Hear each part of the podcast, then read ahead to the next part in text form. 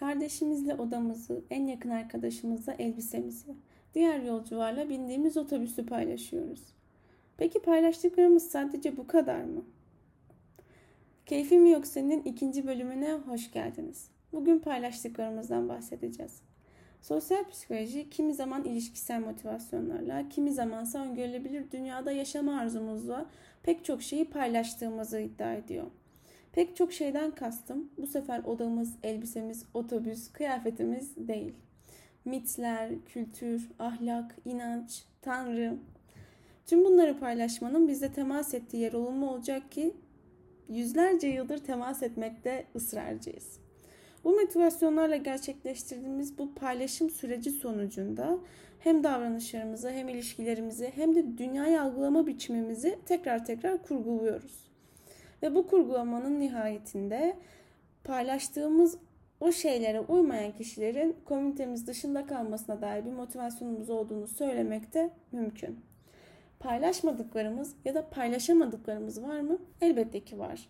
Peki ya paylaşınca bu paylaşımlar ayağımıza bir prangayla bağlı mı kalıyor? Tabii ki hayır. Ama paylaşmaya istekli ve motive olduğumuzda sanki aşikar.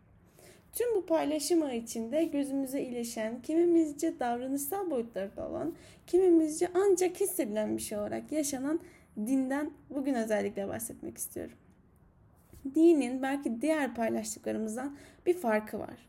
Artık devreye tıpkı bizler gibi olan diğer insanların yanına bir de yaratıcı ekleniyor. Dolayısıyla paylaşım sen ve ben arasında olmaktan çıkıyor. Paylaşılan gerçekliklerin ilişkisel ihtiyaçları karşıladığından söz etmiştik.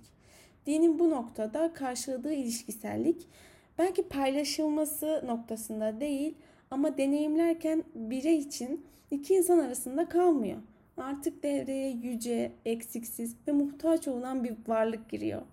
Dolayısıyla bu ilişkiselliğin kimimizce iyileştirici bir gücü olduğunu iddia etmek sanki kulağa da çok garip gelmiyor. Eşit olan insanlar tarafından paylaşılan deneyimlerin dahi ilişki ihtiyacımızı dolu dolu karşıladığına inanıyorken ihtiyaç duyulduğunu inandığımız bir varlık ile ilişki kurmamıza vesile olacak bir yapının yani dinin olma etkisi olacağını söylemek çok absürt değil bence. Peki dinle kurulan ilişkiler değişebilir mi ve inanan kişiler için nasıl bir iyi hissetme mekanizması oluşturabilir? Biraz da bundan bahsedelim. Öncelikle insanın bilişsel çelişki yaşayan bir varlık olduğunu söylemek istiyorum. Nedir bilişsel çelişki? Kişinin tutumları ve davranışları uyumsuz olduğu zaman kişi bilişsel çelişki deneyimler.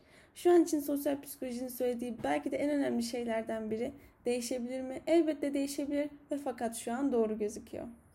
Kişi inandığı gibi davranmazsa davrandığı gibi inanan bir varlık.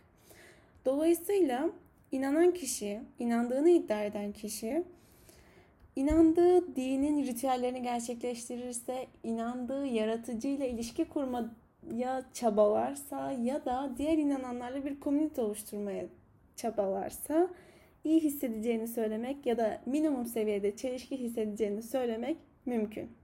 Bunu başka bir şekilde de örnekleyebiliriz. Ee, çevre dostu olduğunu iddia eden, çevreci olduğunu iddia eden ve belki de çevre aktivisti olduğunu söyleyen bir kişi düşünelim. Bu kişi çevre aktivisti olduğunu söylerken su israf ediyor, plastik kullanıyor, sokağa çöp atıyor gibi gibi pek çok bu iddianın dışında kalacak davranışları sergiliyor.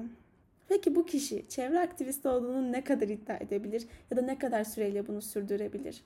Bir yerden sonra az önce bahsettiğim gibi inandığı şekilde yaşamazsa, çevre aktivisti olarak yaşamazsa yaşadığı şekilde inanmaya başlayacak ve çevreyi umursamayan bir insan olduğunu iddia etmeye devam edecek.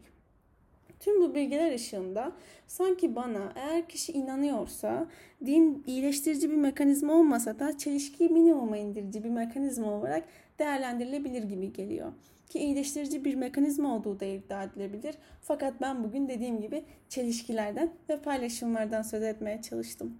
Peki ya bu konuda siz ne düşünüyorsunuz? Seni, sizin inanan ya da inanmayan ya da farklı şekilde inanan bir insan olarak deneyimleriniz ne şekilde şekillendi?